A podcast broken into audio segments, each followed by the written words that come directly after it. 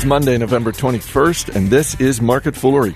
I'm Chris Hill, and joining me in studio today from Motley Fool Inside Value, Joe Magyar, and from Motley Fool Hidden Gems, Charlie Travers. Happy Monday! Hey, Chris. Gobble, gobble. it is Thanksgiving week. It is a short week for us, uh, so so this is it. This is this is it because, frankly, we got to get our Thanksgiving on. I know we have listeners uh, uh, all over the world. We have dozens of listeners, some of them not here in America, but here in America, it's Thanksgiving week. Uh, market closed on Thursday. Is it a half day on Friday? What's the deal? Half day. Half day on Friday. So, so this is our one market foolery for the week. So um, we are going with the Thanksgiving theme. Um, we're going to talk about in the world of investing things we're thankful for, um, and let's face it, it's not Thanksgiving without turkey. So we will dig into the turkeys of the investing world as well. We will also dip into the Fool mailbag. Gotten a lot of great email lately, uh, but let's start with uh, what we're thankful for in the world of investing. Um, Charlie, you can go with a company. Uh, leadership, uh, anything in the world of investing. What what are you thankful for? Uh, companies like Morningstar and founder and CEO Joe Mansueto, This is one of my all time favorite companies for executive compensation done right. Uh, Joe only takes a salary of $100,000 a year. There's no cash or stock options or anything like that. So just simple base flat salary. And because he owns 50% of the company, his personal wealth rises and falls with how well the company does over time. And compared to a lot of the executive greed you see around the country, this is one case where you see it done right. So, you know, gobble gobble for Joe Mansueto. Uh, I was going to say we we have talked before about sort of boards of directors and and and how they operate, and certainly there are some uh, egregious examples out there.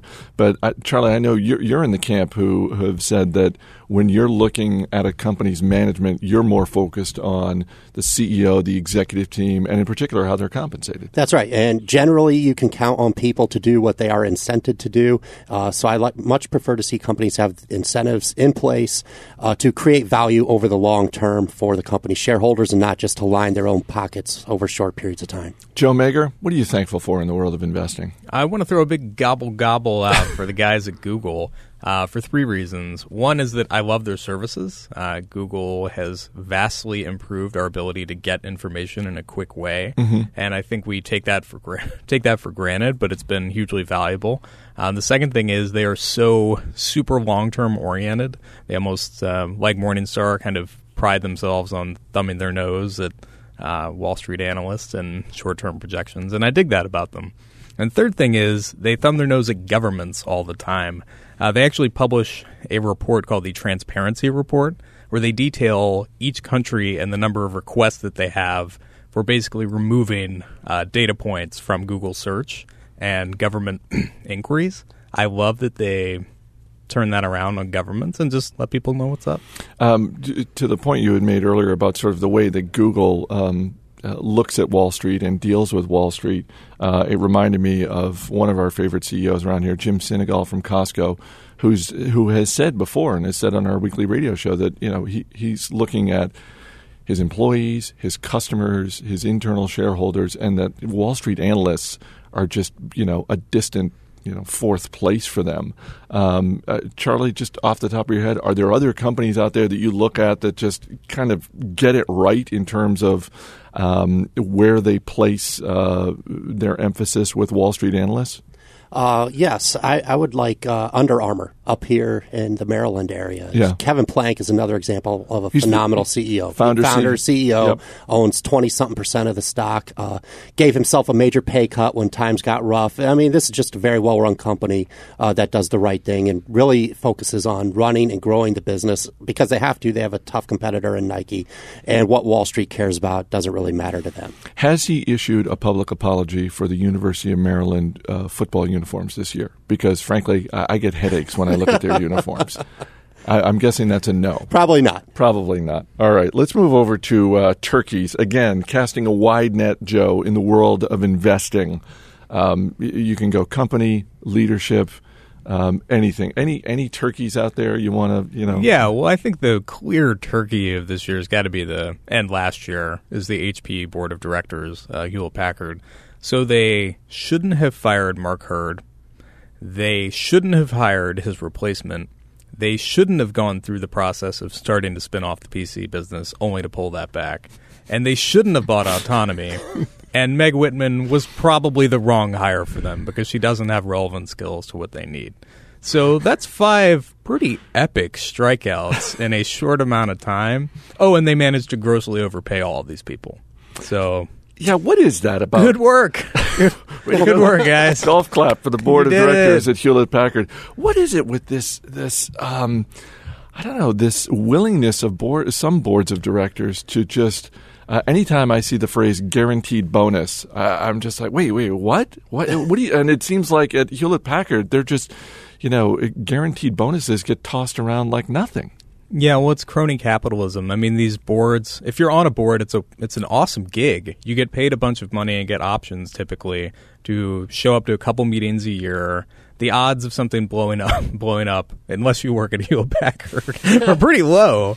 Uh, so it's just a great gig, and you know you want to stay in that position, so you're likely to keep throwing out good comp packages. And you know the terrible thing is everyone we're in this culture where boards for compensation benchmark against everyone else. So when you go through and read an annual report or a proxy, I should say, what you'll see is the company will list all the rivals that they used as benchmarks to form an opinion on how to pay their executives.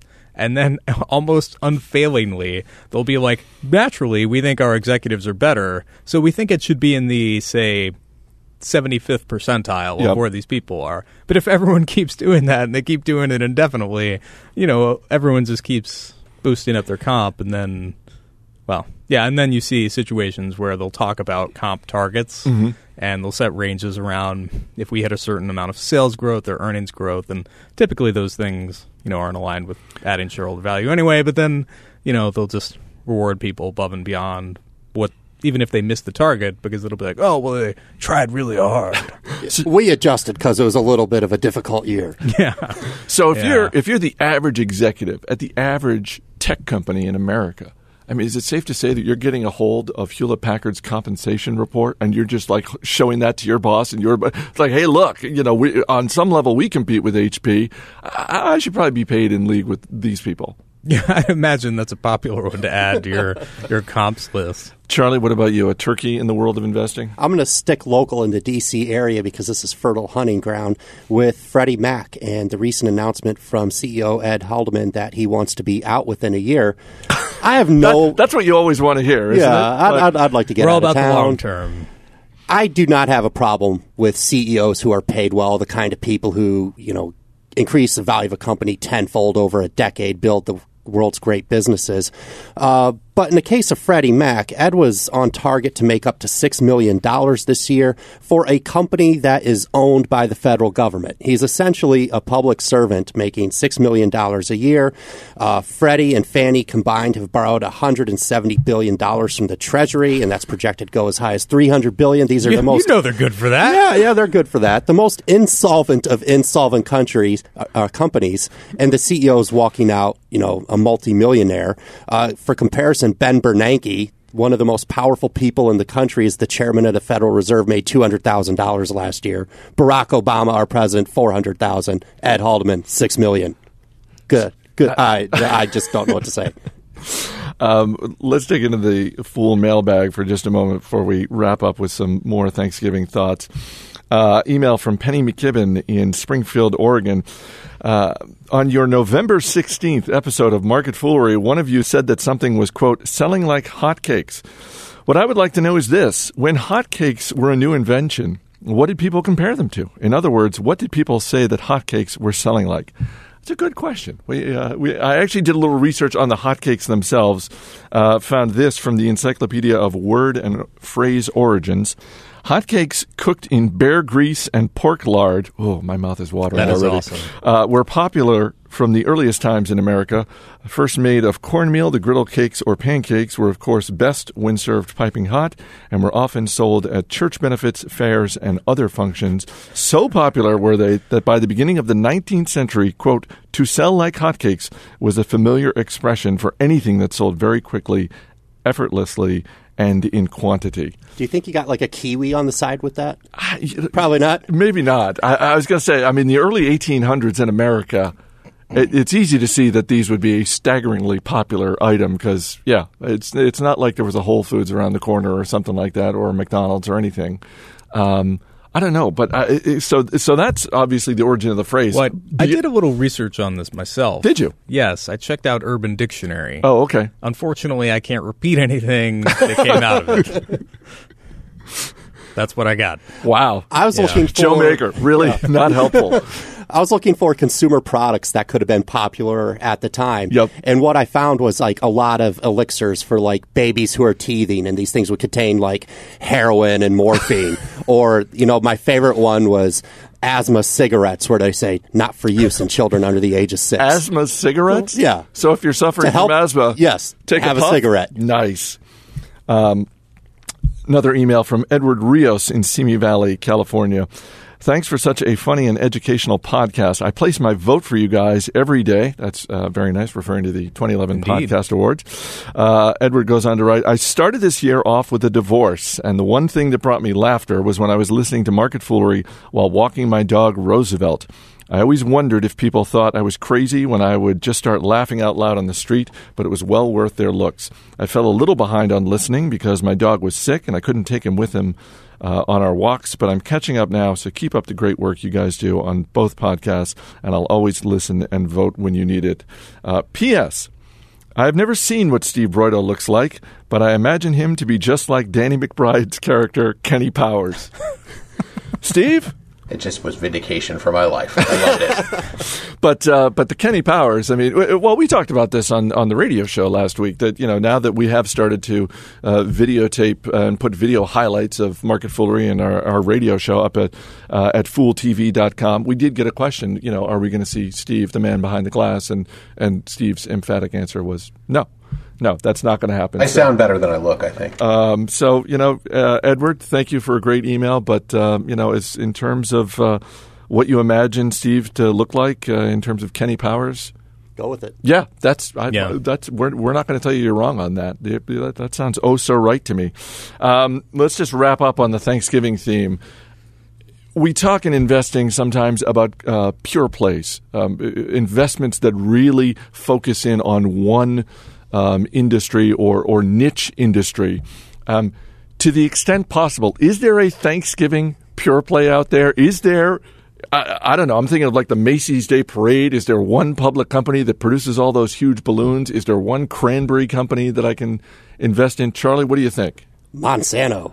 Monsanto? Turkeys are fed a combination of corn and soybeans, and Monsanto dominates those markets in the United States. They have Wow. 90% market share in soybeans, 70% in corn. So when you were eating your turkey, your turkey was raised on Monsanto products, whether you like it or not. Wow, Monsanto. What, what tickers? M O N. M-O-N. M O N. Joe, what do you think? Is there a Thanksgiving pure play investment idea? Yeah, Potash Corp of Saskatchewan. Uh, They're the ones who provide basically the fertilizer that powers those genetically modified uh, seeds that ultimately feed the grotesque, malformed animals that we eat. Oh, on come on! Thanksgiving. Why you going to be like that? Oh, come is- James isn't here. I thought Yeah. I'd throw one in for him. That's true. Yeah, if James Early were here, he'd be talking up kale and, and talking down the. Uh, You don't get 30 pound turkeys from eating kale. I'm sorry. No, you don't. You absolutely don't. Um, do you, Thanksgiving Day, do you have a do you have a favorite food? Do you have a, a you know, or or something that maybe you only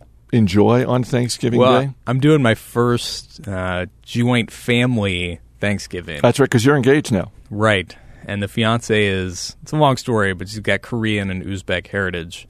So this is the Korean Uzbek American Thanksgiving special. There you go. Where we'll be doing this dish called plav, which is, uh, it's an Did you say plav? plav. Okay. Uh, It's amazing. It's, it's lamb and rice, and it's all slow roasted. It definitely makes turkey look pretty weak. Okay, it's a stew of some sort.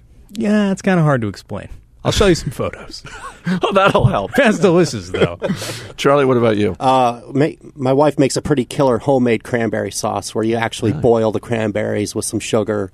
It, the stuff out of the can, don't ever eat that. Make Yeah. it make it right. Absolutely. Um, Thanksgiving's my favorite day of the year. And uh, it has been since I was a kid. And one of the reasons is the same reason I had when I was a kid, because it's the one day of the year where you get dessert, whether you eat your vegetables or not. And at my Thanksgiving, we come strong to the hoop with a lot of desserts, a lot of pies, a lot of cookies, cheesecake, all that sort of thing. So I think you know what I think I'm. It, that's a whole meal. We got we got Joe's lamb stew, the plav, Plav. plav. If if your wife can make the you know the cranberry mm-hmm. sauce, I'll, I'll bring some desserts. Awesome. We're gonna be all set. Are we going to watch Planes, Trains, and Automobiles? Th- uh, that probably is the best Thanksgiving movie, isn't I think it? so. Agreed. Yes, That and Dutch were the only ones we could cover. yeah, it's a short list. So yeah, I think planes, trains, and automobiles. Joe Magyar, Charlie Travers. Happy Thanksgiving, guys. gobble, gobble. As always, people on the program may have interest in the stocks they talk about, and the Motley Fool may have formal recommendations for or against. So don't buy or sell stocks based solely on what you hear. That's it for this edition of Market Foolery. Our producer is Matt Greer. I'm Chris Hill. Thanks for listening. We will see you next week.